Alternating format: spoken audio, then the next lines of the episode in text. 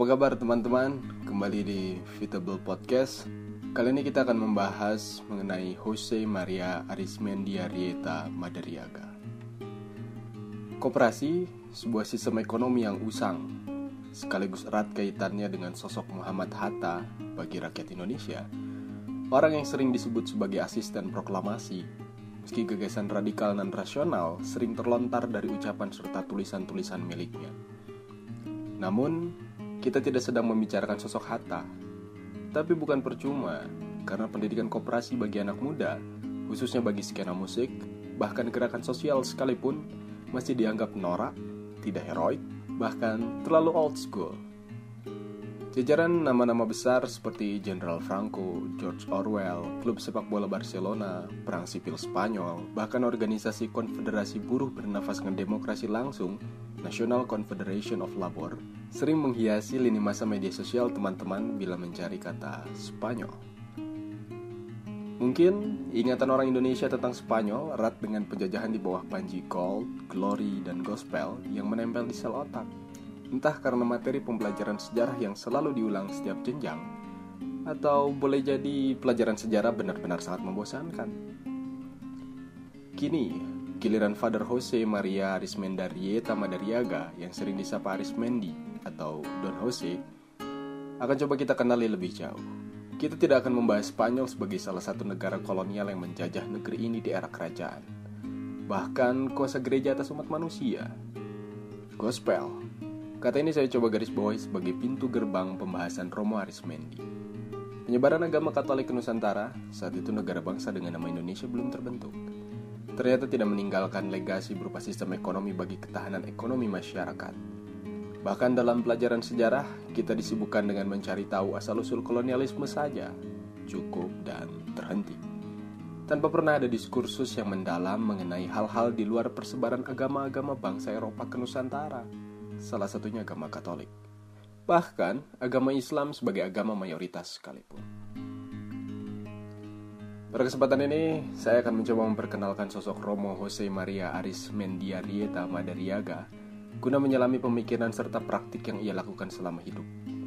Pria kelahiran Iturbe, tanah milik Barrio de Barinaga, di Marquina, Provinsi Basque, Spanyol jam 1 siang pada 22 April 1915 ini merupakan anak dari Jose Luis dan Tomasa.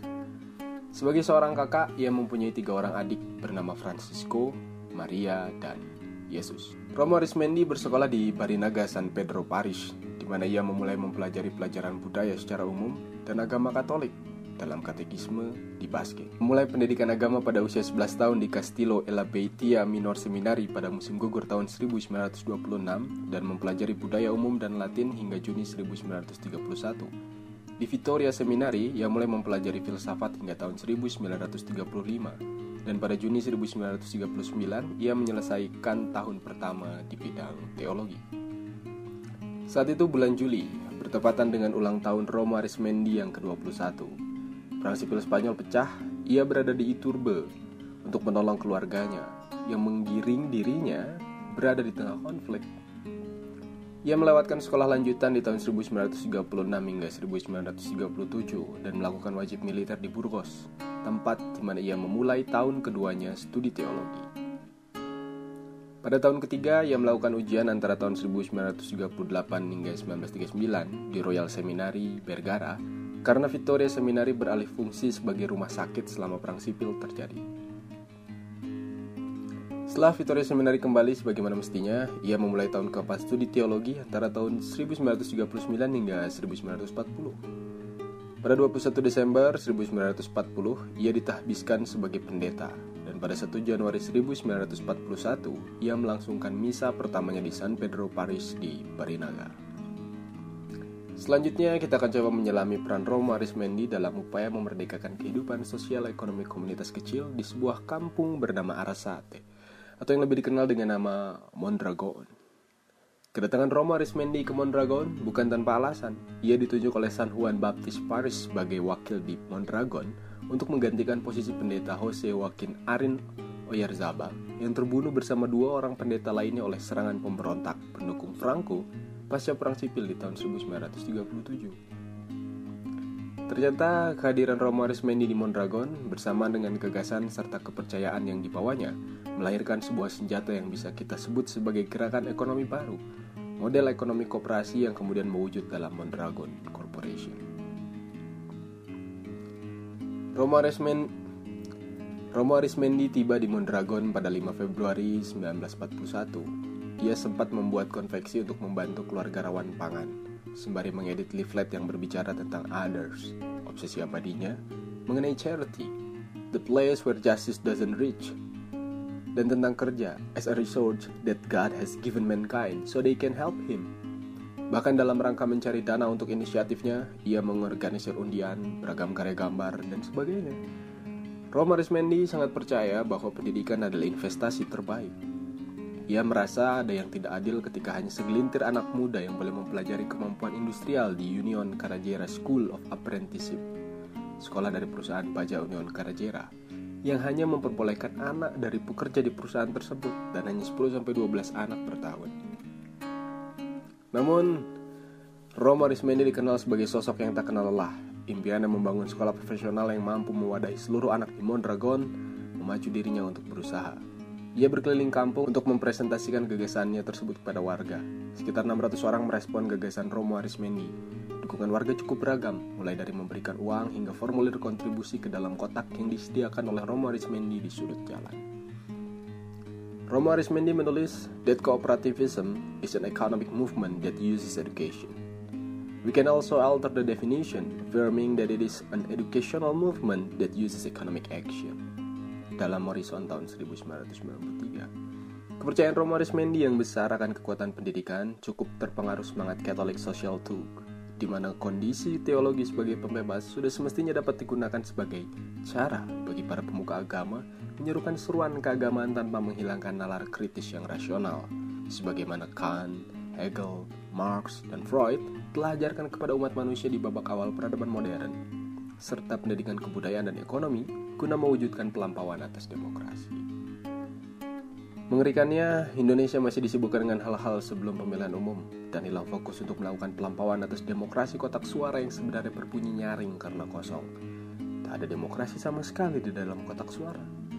Pun demokrasi representasi yang digadang pemerintah tak lebih dari kontestasi tuan dan puan menuju panggung showbiz parlamentariat, membayar untuk menghibur yang tak terhibur, memuakkan dan menjijikkan. Tepat di bulan Oktober tahun 1943, kerja kerasnya membuahkan sekolah politeknik dengan wujud yang baru, institusi yang secara demokratis diberikan untuk seluruh anak muda di wilayah Mondragon. Sekolah itu diberi nama Escuela Profesional atau dalam bahasa Baske Escola Politeknion. Bersama dengan 20 murid pertamanya. Hal yang perlu kita ingat dari Romo Arismendi adalah koneksi antara pemikiran sosial Katolik dengan model ekonomi kooperasi. Oleh sebab itu, keseluruhan benefit yang didapatkan antara pekerja dan pembeli memberikan dampak yang lebih besar bagi masyarakat Mondragon itu sendiri. Terlebih, Romo Arismendi melihat distingsi dan hal yang tak terpisahkan antara pekerja dan pendidikan. Hal tersebut menjadi batu landasan bagi komunitas Mondragon untuk terus mengorganisir dengan menggabungkan perkataan, melalui pendidikan pastinya, dan kerja sebagai inspirasi serta tuntunan mereka, agar terciptanya moral yang terbangun dari pengalaman berkooperasi dan disampaikan secara mengakar pada setiap pembelajaran. Selain itu, Romo Arismendi adalah orang yang terinspirasi dari Catholic Church Social Doctrine, merupakan bagian dari kelompok orang-orang beriman yang mendorong perubahan besar dalam gereja. Berawal dari ensiklik Rerum Novarum atau edaran Paus Leo 13 tentang kedudukan buruh dan majikan, dan mencapai puncaknya melalui teologi pembebasan, yang juga merupakan konsekuensi dari konsili Vatikan kedua di tahun 1959. Hal tersebut bertepatan dengan Mondragon yang mengawali jejak langkahnya menuju kehidupan sosial ekonomi yang mandiri. Guna mewujudkan sekolah yang mampu menampung seluruh populasi Mondragon itu sendiri, Romo Arismendi melakukan pemilihan umum untuk manajemen sekolah. Karena baginya, kontribusi langsung merupakan kekuatan yang besar. Selain itu, para pelajar dipersilakan untuk mengambil peran penting dalam penggalangan dana, dan Romo Arismendi mengorganisasikan mereka yang masuk ke sekolah itu untuk melakukan pelayanan masyarakat seperti memperbaiki rumah yang rusak, dan kebutuhan dasar lainnya untuk menambah dukungan dari masyarakat. Romo Arismendi mengajak kepada anggota dan peserta dari sekolah pelatihan baru tersebut untuk membiayai dirinya sendiri. Bahkan, ia tidak mengambil jalan pintas, seperti menaruh sekolah tersebut di bawah kendali gereja Katolik. Akhirnya, di tahun 1947, berkat dukungan serta tuntunan Romo Arismendi, 12 muridnya lulus dan melanjutkan sekolah ke jenjang universitas. Di tahun 1955, lima orang muridnya telah siap membangun koperasi pekerja industrial pertamanya. Koperasi itu bernama Ulgor. Nama tersebut diambil dari inisial lima orang pendirinya, di Mondragon, sekaligus sebagai tonggak koperasi yang kita kenal sebagai Mondragon Corporation hari ini. Tak perlu waktu lama bagi Romo Arismendi, hanya enam tahun berselang, ia memulai rencana yang ia sebut The New Professional School. Pekerjaan itu tuntas dalam tiga tahun dan kemudian diresmikan oleh Menteri Pendidikan dan Ilmu Pengetahuan pada 13 September 1966. Dan pada kesempatan ini, dia berhasil mengubah sekolahnya menjadi School of Industrial Technical Engineering. Secara resmi dibuka di tahun 1968. Pembangunan sekolah tersebut menghabiskan dana sebesar 2.200 juta pesetas uh, kurs tahun 2001 dan 62% dana merupakan kontribusi koperasi dan anggota koperasi. Koperasi simpan pinjam pekerja Kaja Laboral Popular, kini bernama Laboral Kutsa, merupakan peninggalan dari Romo Arismendi. Koperasi ini turut menjadi pilar utama gagasan koperasi yang menjadi faktor kohesif bagi perkembangan koperasi di sekitarnya. Maret 1959, Romo Arismendi mengirimkan dokumen untuk persetujuan dan pendaftaran koperasi ke Madrid. Hampir tak ada yang percaya pada proyek ini, bahkan orang terdekatnya pun tidak memahaminya sama sekali. Pada 24 September 1959, koperasi ini resmi dibuka dan menerima deposito di awal 1960. Setelah 2-3 tahun berjalan, koperasi ini turut mendapat dukungan dari empat koperasi yang telah terbentuk sebelumnya, yakni Ulgor, Funcor, Arsate, dan San Jose. Namun, di tahun 1963, koperasi ini berubah menjadi basis bagi pengembangan bisnis. Pada awal tahun 70-an, kehadiran koperasi ini cukup krusial. Industri basket mengalami restrukturisasi yang kuat karena peningkatan energi yang luar biasa selama dekade tersebut, pun akibat dari akhir kediktatoran tahun 1975 peningkatan input tenaga kerja dan pelebaran areal perbatasan yang progresif. Saat itulah Koperasi Kaja Laboral sering melangsungkan pertemuan teratur yang dihadiri Roma Arismendi sebagai konsultan. Dan pada titik itulah Romo memainkan peran pentingnya. Permodalkan kapasitas pendanaannya, transfer ekonomi untuk mengimbangi hasil yang tidak memadai dari koperasi yang saling terkait, dan tindakan kohesifnya memungkinkan koperasi dan pekerja dapat terus bertahan. Sementara industri basket kehilangan 45% karyawannya. Di lain sisi, kelompok yang terasosiasi dengan koperasi Kaja Laboral mendapatkan kenaikan dan terus tumbuh dari 8.000 pekerja di 1970 hingga mencapai 24.000 pekerja pada 1990. Sebanyak 18.900 pekerja merupakan pemilik koperasi industri. Roma Arismendi wafat pada 29 November 1976 akibat masalah jantung yang diperburuk oleh infeksi akibat bug di kamar operasi.